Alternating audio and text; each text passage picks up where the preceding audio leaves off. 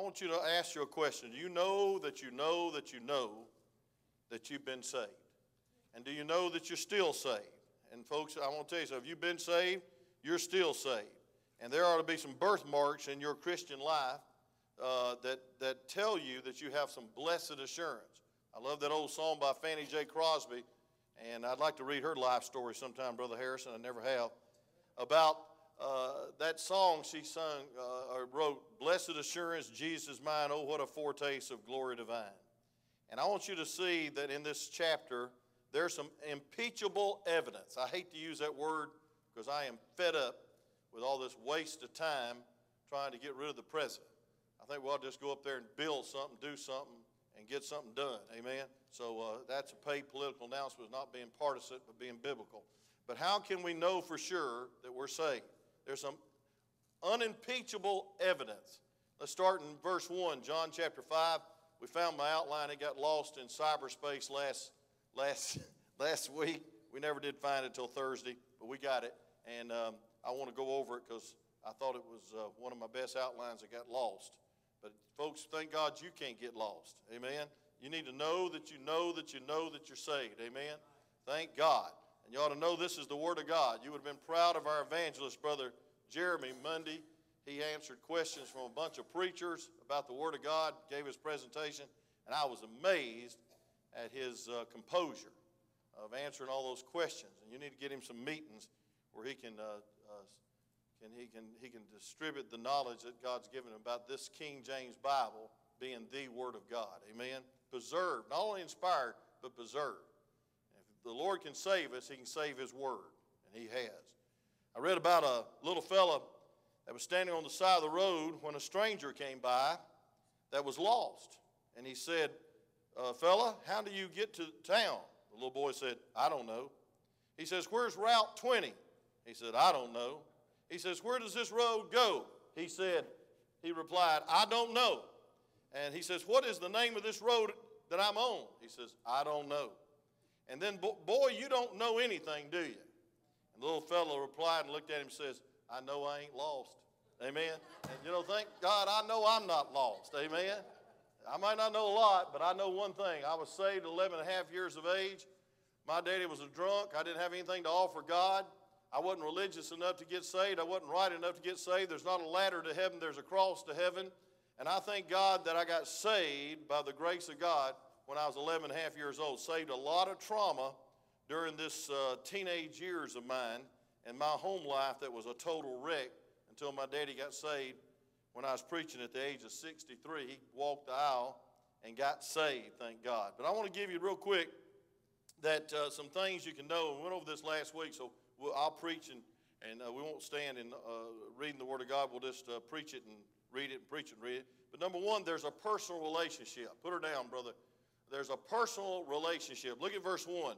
Uh, you can know you're saved because you have a personal relationship. It says, what, Whosoever believeth that Jesus is the Son of is, is Christ, is born of God, and everyone that loveth him that begot loveth him also that is begotten of him. Now that's a great challenge, amen? You need to love who God loves. And if you have trouble loving this book, you need to check up on your salvation. You have trouble loving God's people and God's worship and God's man, uh, you need to check up on your salvation. There is no other name under heaven whereby we must be saved. Jesus said, I am the way, the truth, and the life. No man cometh to the Father but by me. John, uh, uh, Nicodemus in John chapter 3 uh, was asking about how to inherit the kingdom of God, and he said, You must be born again. And that means born not of just the flesh, but born of the Spirit. Amen. There needs to be a spiritual birth in every person's life. And when you have a spiritual birth, guess what? You become a child of the King. Say amen. You don't become a Baptist. You don't, I think you ought to be. And, if, and somebody asked somebody one time, said, What would you be if you weren't a Baptist? And the guy said, I'd be ashamed. But anyway, listen, if I find anything close to the Bible, I'll be it. But I want to say this, friend it's not through religion, it's not through church membership, it's not through any kind of ritual, it's not through uh, some Sabbath keeping. It's not through baptism, regeneration. It's not through the Lord's Supper turned into the body of Christ. It's through Jesus and the finished work of the cross of Calvary because Jesus is the Christ. Say amen. You must believe that to be saved. that He is God when He was dying on that cross. He's Christ. I know you can't figure that out. You can't trace Him, but you must trust Him. Amen. And I can, there's a lot of things I can't figure out. I can't figure out how I'm breathing right now, and I can't figure out how I got breath. Amen. My wife sent me through a battery of tests. I had stress tests and and got stressed on the test and everything else because I couldn't breathe.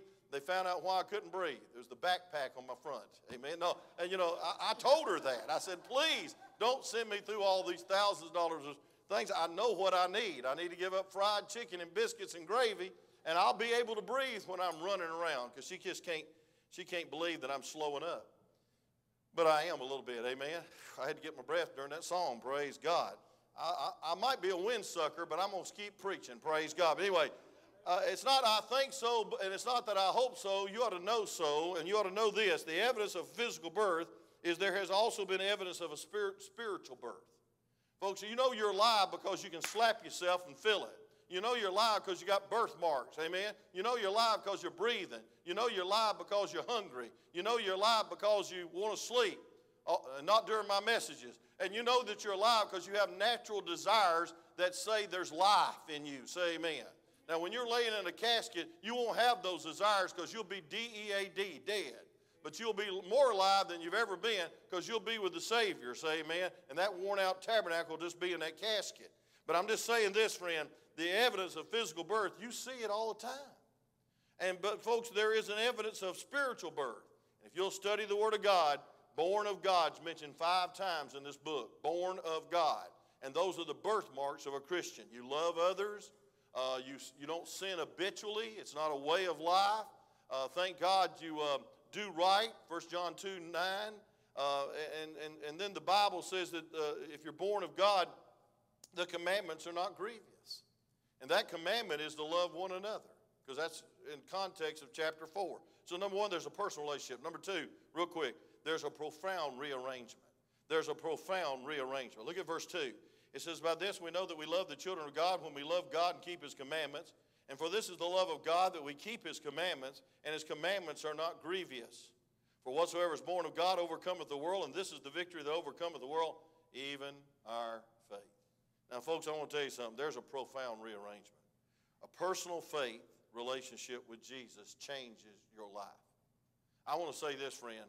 If you are married, you ought to know it. Say, man, once somebody comes to you and said, hey, are you married? So, well, I, I don't feel like it today. Well, I hope so. I think so. No, you know so, praise God, because she said, I do. She proposed to you, and you, and you said, I do. And, and thank God you got married. Say, amen. You made some vows before God, and you remember that, and y'all act married. You know, you sometimes don't get along. That's really acting uh, married according to the world. But, folks, you have a, a spiritual unity and a physical unity.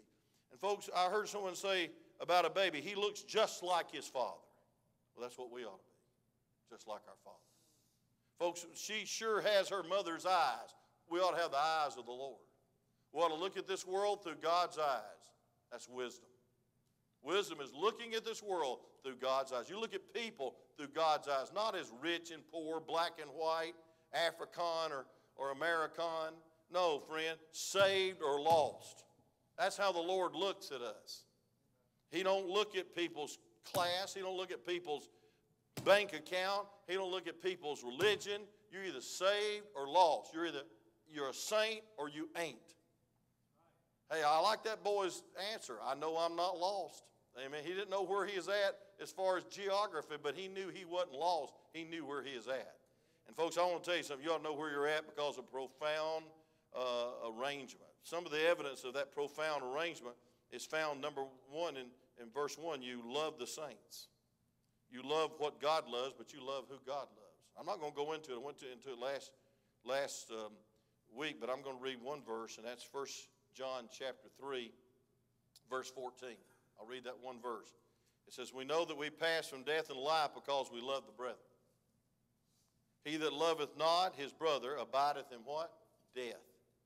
God puts a new love in your heart. Amen. I want to tell you something. The reason I'm here starting my 42nd year in February, can't believe that, is because, and this is my first pastor, good night, um, because I've learned to forgive. I've learned to forgive. You know, most preachers get so hurt that they leave every 3.5 years in America. That's the average lifespan of a pastor. I'll tell you, usually the reason is their wife or the, or, or the preacher cannot get over hurt. And they might have hurt somebody, and they, can't, they ain't got enough guts to say, I'm sorry, forgive me, I was wrong. And they have bitterness, and that bitterness pushes them out to another church. And then they find out the crowd don't like them there. And so they last 3.5 years more. And folks, it's pathetic, uh, the turnover that we have. That's why missionaries have such a hard time keeping sport. They come back in four years, and half their churches have changed pastors. Why? Because people can't get along. And I want to tell you something, friend. One of the evidence that you're saved is you love people. You love people when they hurt you. You love people when you hurt them. You love people when they're lovable and when they're not lovable. You, hurt, uh, you love people when they're hard to love. Around a person like that? I mean, they're just, you just try, they just try you. You know, they just act snooty. You know, I mean, they would drown today because their nose is up in the air all the time. I mean, it really full of pride. I mean, just, just full of themselves.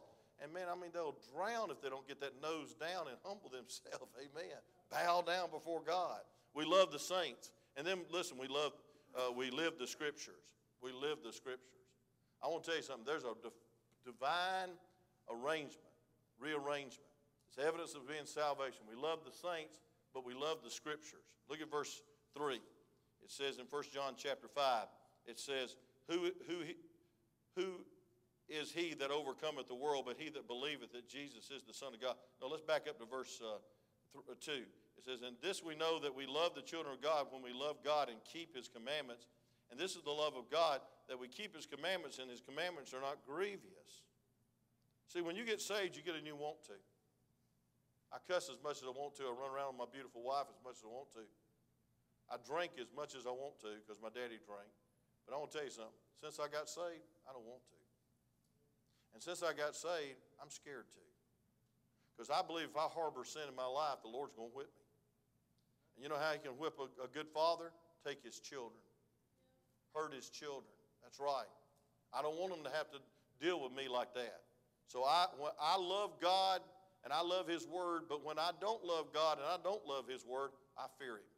And I'm not talking about the fear of reverence. I'm talking about the fear that God can whip me and take me to the woodshed.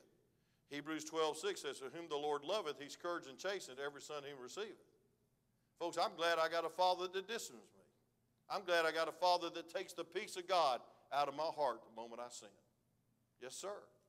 I, am glad I got a father that'll come after me and pick me up out of the pig pen and make me miserable in that pig pen and bring me back to the Father's house. Amen. That's an evidence of being saved. It's either change or chastisement. You cannot live like you want to. Sin is not habitual. 1 John 3 9 says you do not commit sin habitually when you're saved because you don't want to. And number two is you're scared to. And number three, you've got the liver inside of you, and I don't mean physical liver either. You've got somebody that's living inside of you, the Holy Ghost. I'll get to that in just a minute. So we love the scriptures. And then I left off here last week. We leave the sinful. We leave the sinful. 1 John chapter 4 and uh, 1 uh, John chapter 5, verse 4 and 5 says we're overcomers. And folks, that means we overcome the world. The world, I preached on this a few weeks ago, is the world system. It's the antichrist system. It's not the world of um, like nature, but it's the world of, of system, like the world of sports, the world of finance. Well, it's the world of Satan. And Satan is the prince and power of this earth. And he, and he has a world. He has a world Ephesians chapter 6, verse 10, of principalities and rulers in dark places. There's a lot of demons around. Amen? And I was talking to somebody yesterday. I said, listen, there's a lot of demons that's hurting people. Once you get in the ministry, you become a target. So get ready. And don't count it lightly. And I'm proud of you and I want you to go, but I'm going to tell you something. You better pay the price or you'll be home in four months. That's right, because the warfare intensifies in these strongholds overseas. And the war intensifies when you become a spiritual leader. Just try to do something for God and see what the devil does. He'll get mad and he'll try to interrupt. Some of the times I've had the greatest days of my life in this church. Souls saved, people come that I've been begging to come for months. And then that night, the devil attacks me. And I'm going to tell you something God the Father, God the Son, and God the Holy Spirit couldn't live with me. I'm going to tell, I said, what is going on in my soul? And my wife will look at me and say, I think the devil's after you. I said, I think he is. Let's pray. Forgive me. I'm sorry. You know? And I'm telling you, he'll attack you. He will flat get on your case. And folks, we need to leave the sinful. Therefore, if any man be in Christ, a new creature, old things passed away. Now let's get into this verse 6. It's interesting. It says, and, it, and this is he that came by water. You got the three evidences? You got them down? Go back to that next, go back there just a second. Make sure they got it. We'll love the saints, we'll live out the scripture, and we'll leave the sinful. That's the evidence of being saved. That's the evidence of being spirit filled. That's the evidence of possessing the Spirit of God. Y'all got that? Okay, next. Two witnesses. I want to call two witnesses to the court. We're going to find Jesus guilty of being the Son of God, guilty of being Christ. You need to realize this. It wasn't just a prophet on the cross, it wasn't just a humble man on the cross. It was God in flesh, Emmanuel, dying for your sins. He was satisfying the justice of God by giving himself, his son, the Holy Spirit on that cross. It's a miracle. And so the witnesses we're going to call, number one, we're going to call human witnesses. Look at verse 6. It says, And this and this this is he that came by water and blood, even Jesus Christ, not by water only, but by water and blood. And is the Spirit that beareth witness, because the Spirit is true. For there are three that bear record in heaven the Father, the Word, and the Holy Ghost, and these three are one. And there are three that bear witness in earth the Spirit, the water, and the blood, and these three agree in one. If we receive the witness of men, the witness of God is greater. For this is the witness of God which he hath testified of his Son. Now, I want to sort of put this in reverse order, but verse 9 says there's human witnesses. John speaks of witnesses of man. The apostles were witnesses. Uh, there were martyrs. They gave their life for Christ. And these men were called witnesses. And they'd been with Jesus. They had walked with him. They'd listened to him. They'd watched him. They had firsthand knowledge of him. They were also very thick skulled, and they went to sleep when they should have been preaching, uh, praying, and they didn't listen to the preaching of the resurrection, and so they were shocked and, and, and in unbelief. But there's a heavenly testimony. I want you to see this heavenly testimony. In verse 7, the Bible says this For there are three that bear record in heaven the Father, the Word, and the Holy Ghost, and these three are one. These three are one. And so there's God the Father, God the Son, God the Holy Spirit, and they all agree in one. Now, you know, it's amazing today, and I think TV's taking it overboard a little bit, but you know, there's a lot of forensic science, there's a lot of DNA. Everybody's got a fingerprint. Everybody's got a DNA. You know, if we'd have took the Lord's DNA, the, the Father had been written all over it. The chromosomes would have showed up of the Father's blood. Amen. A supernatural blood. It wouldn't have been Joseph. It'd have been Mary and the Father. And Mary is just a, the, the servant of God, not the mother of God. Amen. She's not to be reverenced. She's not to be worshiped. She got saved just like any other sinner. Luke chapter 1. And I want to tell you something, friend. If we could take a DNA test, there's a lot of DNA tests that freed people from prison and also identified whose children were whose. And I want to tell you something, it's amazing that everybody's different except identical twins. It's amazing. It's just amazing. And folks, people are having DNA taken from 20 years ago and saying he didn't kill him. It's not his DNA, it's somebody else. It does not lie. We're all unique. We're like snowflakes. We're flaky, I'll tell you that. We're all like snowflakes, amen? We're all different, say amen. We're all different. God's designed you differently. Nobody's got my fingerprints. Nobody's got my brain. And you say, thank God for that. Nobody's got my head. You're really thankful for that, amen. I can't even grow hair. But I want to say this, folks, we're all different, but we're wonderfully and fearfully made by God. And I want to say this Jesus Christ was a miracle because he was conceived and he was sent forth from the Father. Amen. By the Father. And the womb was literally the tabernacle of the holies of holies to tabernacle Jesus Christ in his presence in Mary. And he, he was born of a virgin. Amen. You say, well, I can't figure that out. I can't either, but I believe it. And I'll tell you the reason because the witness of men, I've seen the changes. I saw the change in my daddy. He used to come home dog drunk and, and wreck the cars. And uh, I remember one time he ran over a neighbor's mailbox and brought the mailbox home with him in the windshield of his Comet station wagon. Now, that was a cool car. He gave me a Comet. I said, I want no Comet. And I, you know, I was driving around on a rusty old Comet, you know. And I mean, all the girls loved that one, praise God. I mean, you know, they were running from that one, amen. Uh, I, I, showed up on a bicycle, I'd impressed them more than a Comet, you know. Good night. Should change the C to a V, but I'm just saying, thank God that my parents gave me something and made me work for it. But I'll tell you, friend, listen, uh, uh, after he got saved, he wanted to come home early and read the Bible. After he got saved, he didn't need liquor every night. After he got saved, he stayed up late and told Mama that he loved her and that he was thankful for her. And I wanted to run away from home when I was a kid, but I didn't run too far because I always got hungry. But um, that's a personal joke. But, um, but when he got saved, I wanted to come back from Claxton, Georgia, and just check him out. And sure enough, I'd find him awake past 7 o'clock because he always passed out in his plate. We drug him to bed. And, and he'd be reading his Bible, he'd be praying. And then the next morning, he'd get up and hug mother again and say, I love you. Now, folks, therefore, if any man be in Christ, he's a new creature old things pass away. That's not reformation. He ain't thrown in jail and get reformed. He, get, he, get th- he did get thrown in jail many times. Never made it home. But folks, reformation didn't save him, Brother Larry, you know that. It was regeneration. Praise God, it was salvation. And so there's two evidence I want to give you. The water. The water takes us back to the baptism. Look at verse 8. It says, um, And there are three that bear witness in earth spirit, the water, and the blood, and these three agree in one. Now, a lot of people say the water's physical birth, but I think in context you'll see that the water and the blood represents two great times that God made it clear that Jesus is Christ. Amen. Uh, it says, This is he that came by water and blood, even Jesus Christ, not by water only. But folks, at the baptism of Jesus, there was some miracle that took place. Look at Matthew chapter 3. A miracle took place.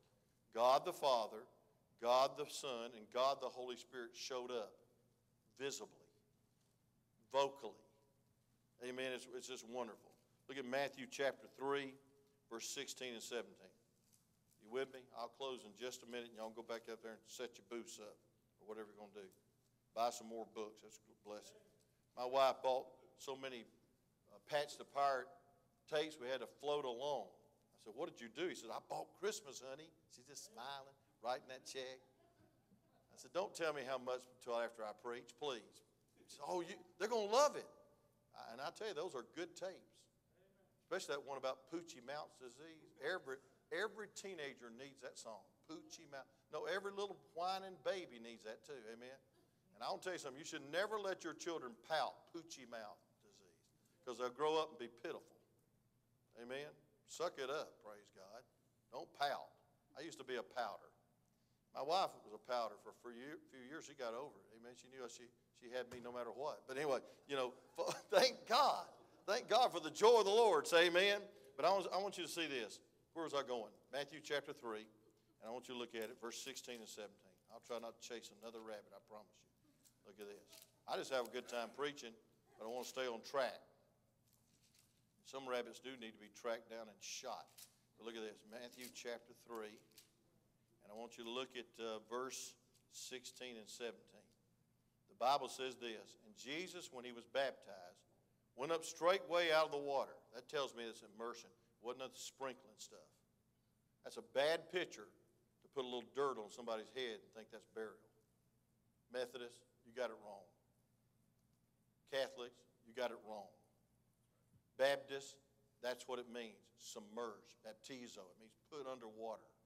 Amen. It says, and when he came up straightway out of the water, the, uh, the movie Jesus on TV had a little, they went down in the water, put the water in a seashell or something, and sprinkled it on him. I said, that's not biblical. That's not the, the film we handed out, thank God. It's that other Hollywood movie. But anyway, it says in this And lo, the heavens were opened unto him, and he saw the Spirit of God descending like a dove and lightning upon him. So here's the Spirit of God. So here you got God the Son being baptized. God the Father is going to say something now. And, and lo, a voice from heaven saying, This is my beloved Son, in whom I am well pleased. Thank God for the witness around the water. John here is uh, combating the heresy that was rampant in, the, in these days called Cerinthians heresy. That heresy stated that Jesus was merely a man and that at his baptism the divine Christ came upon the human Jesus and empowered him for service. Then the divine Christ left the human Jesus before the cross, and a mere man died on, the, on Calvary. And that was a heresy that was taken over in John's day.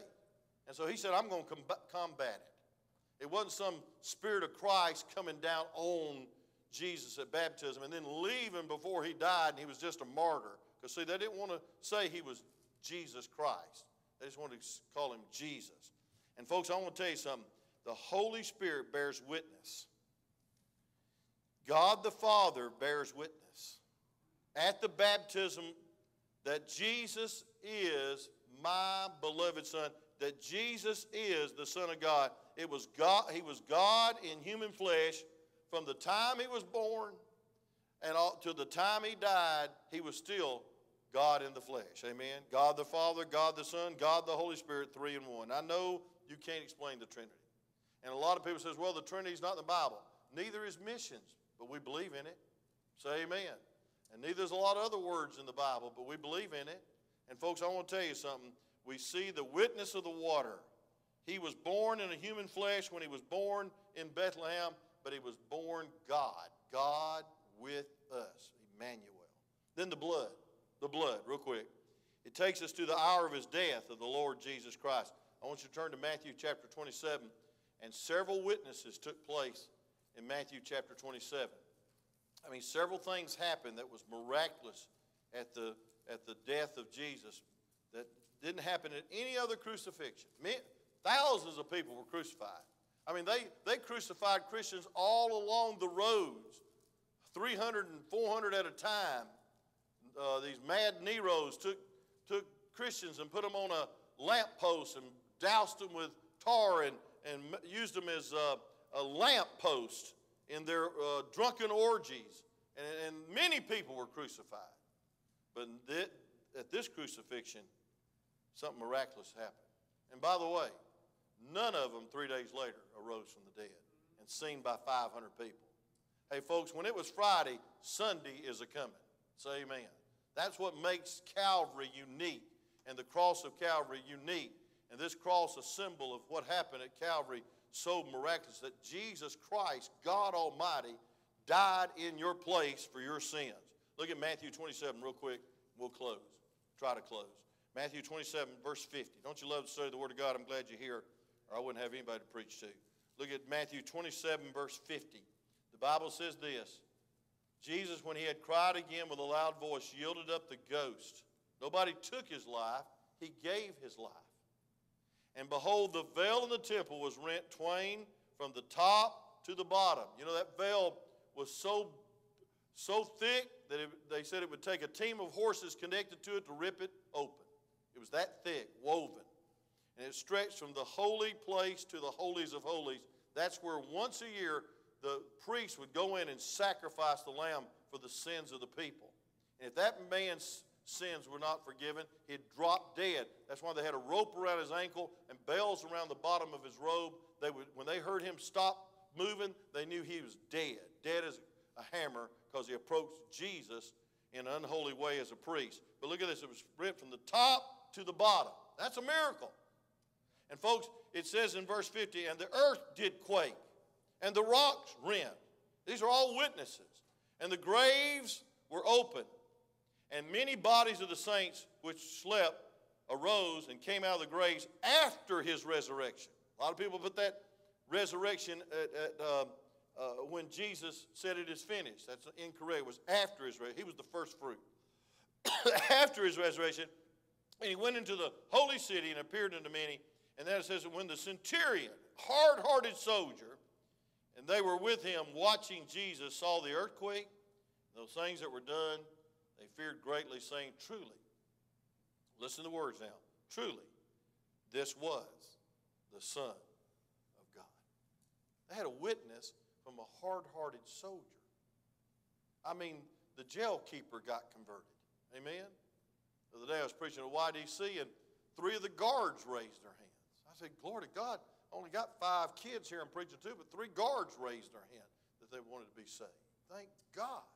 Lord's not exempt from using, uh, reaching them. But folks, this old soldier, hard-hearted, professional killer, execute, execution, execution person said, truly, this was the Son of God. Maybe the reason he saw that because he saw his attitude on the cross. He said, Father, forgive them, for they know not what they do. He could have called one angel, wiped out that whole crowd. But folks, he forgave them because he was forgiving you. So we have the water and we have the blood. It's no mere man that died on the cross like this cult that was rampant in John's day, this S E R I N T H I N N, the Cerinthians, Tinthians. But it was, it was Jesus Christ, God Almighty, in human flesh, born in Bethlehem, walked 33 years perfect, only perfect man that's ever walked this earth, and died and took your hell for you and took your sin debt. I love that song that I'll close with. I'm not going to sing it. I've already done my duty. One song is enough, a month. But it says, My sin, oh, the bliss of this glorious thought.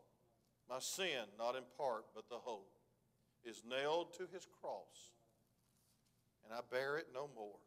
Praise the Lord, praise the Lord, oh, my soul. He wrote that song on the spot that had four kids drowned. Four kids, four little girls, I believe it was, drowned in the middle of Atlantic Ocean. And God gave him that song, It is well with my soul. Why is it well with your soul? I'll tell you why. Because your sin, not in part, but the whole, was nailed to the cross. And thank God, let me just say this. The greatest exchange that could ever take place took place. Your sins he bore and his righteousness can be imputed to your heart. What an exchange. That he took your sin, he that knew no sin became sin for you, that you might be made the righteousness of God in Jesus Christ. And so there's no way on this earth he could just been a prophet or been some man that the Spirit of God came on of Christ and went off. Folks, it's undeniable evidence. But I want to tell you something, it's unimpeachable evidence. Let me just give you this last thought real quick. Is it's unimpeachable evidence. Why? Because who said it? Number one, I don't believe our God can lie. Amen. Go ahead and get, go ahead and go through this, brother. I believe with all my heart when it comes to God's testimony, you can believe it. You can't believe every man's testimony, but you can believe God's. Number one, it's sure and settled. I want you to turn to Hebrews 6. We're going to read three verses and we're out of here. Hebrews chapter 6. I want you to look at verse 18. Hey, folks, God said it. That settles it whether you believe it or not. But if you'll believe it, you'll go to heaven instead of hell. If you believe it, you'll have the heavenly blessings on this earth. If you believe it, you can have peace, joy, purpose, and power on this earth and not live beneath your God given intended privilege. Because the Bible says in Isaiah 43 7 that He created you for what? His glory. Revelation 4 11 says He created you to please Him. And the Bible says in Hebrews 11 6, the only way to please God is by faith. By faith. So here's where your faith should go. Hebrews chapter 6, and look at verse 18. It says, That by two immutable things in which it was impossible for God to lie, we might have a strong consolation. That means really a conviction and courage and comfort. Who have fled for a refuge to lay hold upon the hope set before us. Our hope is in Jesus Christ. Love it, choir, when you sing that song. But look at verse 19. Watch which hope we have as an anchor of our soul. What kind of anchor? Both sure and steadfast. Number one, we know we have an unimpeachable evidence because Jesus is sure and he's settled, and his word is sure and it's settled. Look at this. It says, and which entereth into that within the veil. There's that veil again. And that's, that's not the veil that was rent from the top to the bottom, that's the veil of heaven. And it says, whether the forerunner is forentered, even Jesus made higher priest forever after the order of Melchizedek. And so, folks, there's an immutable counsel confirmed by an oath, verse 17 says. And that is, it's impossible for God to lie. And, folks, our anchor is in this hope, Jesus. But I want to ask you a question where's that anchor? That anchor is not down in some soil under the ocean. That anchor is not down in some um, place on this earth. The Bible says the anchor is in Jesus, and where is Jesus? He's entered in. He's the forerunner.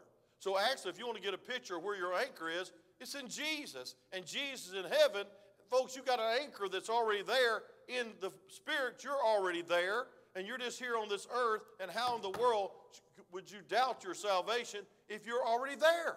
Because you're in Jesus. Wherever Jesus is, you're there. So really, you're in heaven. You're a citizen of heaven, and you're just a pilgrim passing through. That'll be some surety on that. That'll be some assurance on that, that you know that you're going to heaven, but you're already there. Positionally speaking, spiritually positioned. You said, No, I'm not there. I'm right here. I'm looking at you, preacher. I know that, but I'm just saying, folks, our soul, our spirit, our testimony, and our anchor is in Jesus, and we're in Jesus. We're crucified with Him, we're in Him. And so he's already entered in. So this, this is the testament of saying your assurance has already entered in, and you're in him, so you're already there before you're there. Amen. Now I know I've confused some of you. Y'all look like termite and a yo-yo, but I want to tell you something, friend. God help us to realize that we're in Christ and Christ is in heaven. Amen. And we ain't losing it. And long as the head's above the water, the body's not going to drown. Even in Dalton after four inches of rain. Noah will be our guest speaker tomorrow. But anyway, let me give you one more. Let me give you one more. I want you to see number two is Jesus cannot lie. He's sure and settled, un- unimpeachable evidence, but he cannot lie. Go to Titus chapter 1, verse 2. Titus 1 2, real quick. Isn't this a blessing? I tell you what, just to have full assurance. I know I'm not lost. Some people never have that assurance because they're always thinking, did I work enough? Did I pray enough? Did I feel enough? Next week I'll deal with feelings, what you ought to feel, how you ought to feel. And um, when feelings is not, ba- salvation is not based on feelings, it's based on the fact of the death, burial, and resurrection, and that you put your faith in it. Look at Titus 1 2. In hope of eternal life. That don't mean hopes, I hopes I'm going to get there. It means I hope I know. It's a hope chest. Uh, in hope sure hope, steadfast hope of eternal life, which God has, which, which God that cannot lie, promised before the world began. See, He had you on His heart when He died for you. He, you were on His mind when Jesus died for you. That's a good gospel song. A lot of them is not, but that was a good one. Folks, He cannot lie. Unimpeachable. You're going to try to get rid of Jesus' word, you, you got another thought coming. Because I want to tell you something, He will not lie. And He is sure and he's steadfast. I got God's word on it. Number three, real quick. Number three, number C. Number C.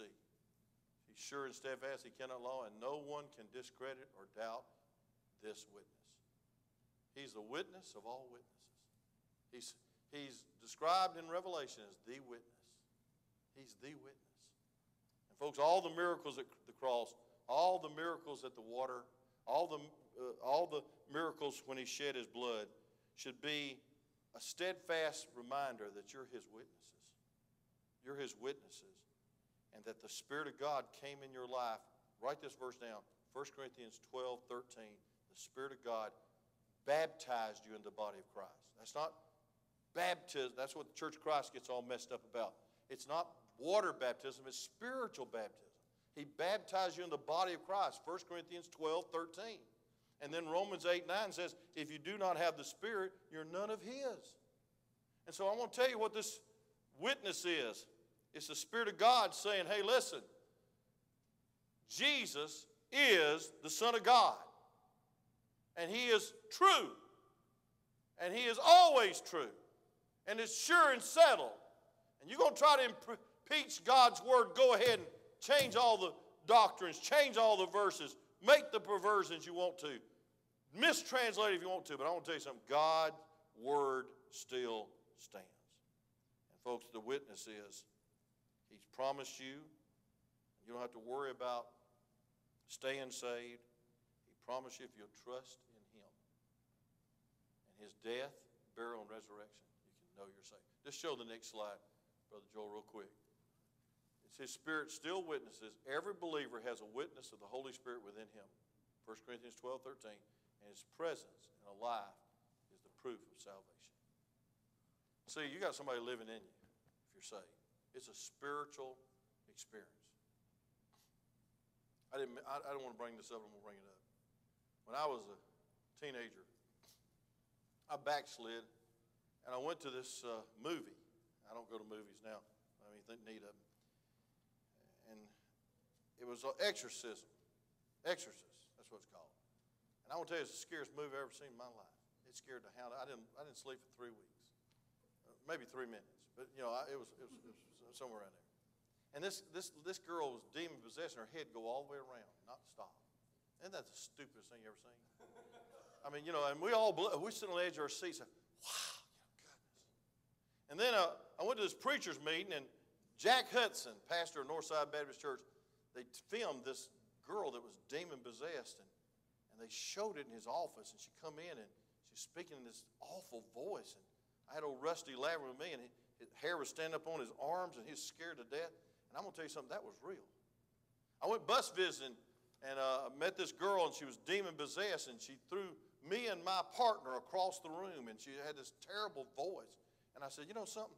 This demon possession thing's real. It's real. It's not some spooky, charismatic experience. It's real. And you know what? I'm going to tell you something. If that spirit, devil spirit's real, and it can control people and make people go to school with guns and shoot their friends, because they were bullied, that's demons. Say amen.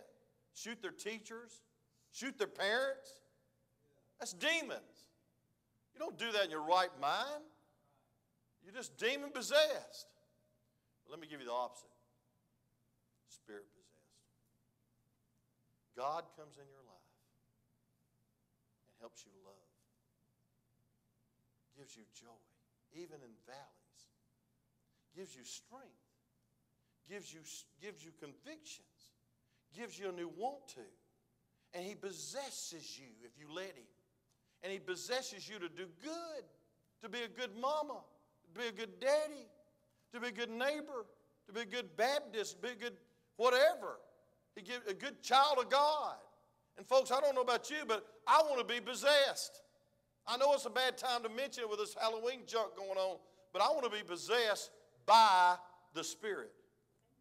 And that's exactly what he means when he says, be filled with the Spirit. It means you be controlled by the Spirit. And when you are, the evidence is your head don't go backwards. And you don't speak in some ungodly kind. You don't throw the bus captain across the room. It takes two of us to hold the girl down. And you don't cuss and rave and rant. And you don't kill your mom and daddy. You love. And you have joy. And you have peace. And the fruit of the Spirit is what? love and joy and peace and gentleness, temperance. You actually control your temper. But you don't do it, the Holy Ghost does it. Say amen. And then there's faith and meekness. Meekness is not thinking down on yourself, it's just not thinking of yourself. The only way you can get pride out of your life is the Spirit of God possesses your life to be humble. So take your pick. Demon possession, Holy Spirit possession. World possessed, Holy Spirit possessed. Self possessed, live for your little old self. It's always me, myself, and I. Pride, or Holy Spirit, what's best for your glory? Can I yield to you more today? Can I bring glory to your name by being different, Christ like? So I got a witness. I want to tell you something. If I was shooting people, cussing people out, I'd say, well, maybe, maybe, maybe the persons that possessing me is demons. But I want to tell you something. When I love people that hurt me, I can say, Holy Ghost, thank you for taking over. Because in the flesh, it wouldn't be no love right now. I'd knock his head off. I'd hurt him. I'd get even. I'd walk out on my wife. I'd neglect my children. That's demons. That's the devil. That's the world. And I'm going to tell you one thing. When I got saved, the Holy Ghost snipped those puppet strings, and I became free. And I can be possessed by the Spirit of God. So if you want to ask me how I know I'm saved, well, it's at Calvary, I saw that He was Christ. At the baptism, I heard He was Christ. But I want to tell you something. When I got saved, someone moved in and came into my life, and I have a personal relationship with the Lord. And I thank God for it. Father, use this message. Thank you, God, for the blessed assurance that Jesus is ours. That, God, we can have joy and peace and love and purpose and power that only you can give us. And I thank you for that. And Lord, I know I need to be more possessed. And sometimes, God, it just seems like I got a lot of holes in my heart and I leak a lot. And Lord, I know that I need to be refilled and filled daily and filled with the Word because old flesh tries to take over in my life. God, I thank you for the victory that was won at Calvary and the victory that I received that overcometh the world, even our faith. God, give me more faith. Help me to yield more to you day by day that I might glorify you. With every head bowed and every eye closed, I about preached too long, but I don't apologize because this might be my last message. Might be your last message. You never know. I'm serious. But you'd say, Preacher, I know without a doubt if I died today, that I've been saved by the grace of God. Have a new desire in my heart. I have someone that can possess me to love and possess me to be glorifying to God. And I can live up to the very purpose I was born. That's to glorify my Maker, be in union with my Creator. I know I'm saved. Would you raise your hand as a happy, grateful testimony of that all over this auditorium? Nobody's going to look around. Amen. This is private. How many say you're glad you're saved? Say amen. Now, several could not raise your hand. I give an invitation to every service. Every time I preach at a funeral, every time I preach a wedding. Because I never know if I'll see you again. But you'd say, Preacher, I couldn't raise my hand, but I'm concerned enough about my soul. You'd Say, please pray for me. Because I don't want to live another day without Christ. I want to live another day beneath my privilege of being spirit controlled, love controlled, peace controlled. I want you to pray for me. I'll be saved before it's too late. Slip your hand up real high and then back down? I won't come to you. I won't embarrass you. I want to do the most I could ever do for you, and I want to pray. I want to pray for you. Anyone? Think enough of your soul. Say, please pray for me. Thank you. Thank you for your honesty. I appreciate the way you listen. Anybody else? Just slip your hand up. Now, you can be a member of this church and not be saved. Yeah. You can be a religious but lost. You need to get saved. How many say, Preacher, I'm saved, but I sure need to be filled. I sure need to be controlled. I sure need to yield to the Spirit, not the flesh. And I just need to grow closer to God and yield more of my being to God. And I want to do that. I want to be a spirit filled witness in these last days. And that's your prayer tonight. Would you slip your hand up high for prayer all over this place? I got to raise mine. Father, thank you for conviction. Lord, your word's powerful, sharper than any two edged sword, cuts beneath the mask and the facades and the masquerade of religion, gets right to the heart of the matter. Lord, I pray for this one that raised their hand for prayer to be saved. Pray to God that the day would be the day, tonight would be the night. He turns his whole life over to you. God, for others that should have raised their hand that couldn't raise their hand, I pray today would be the day of salvation. Lord, for all of us that raise our hand to be spirit filled witnesses, God help us to be the best Christian somebody knows. Well, thank you in Jesus' name.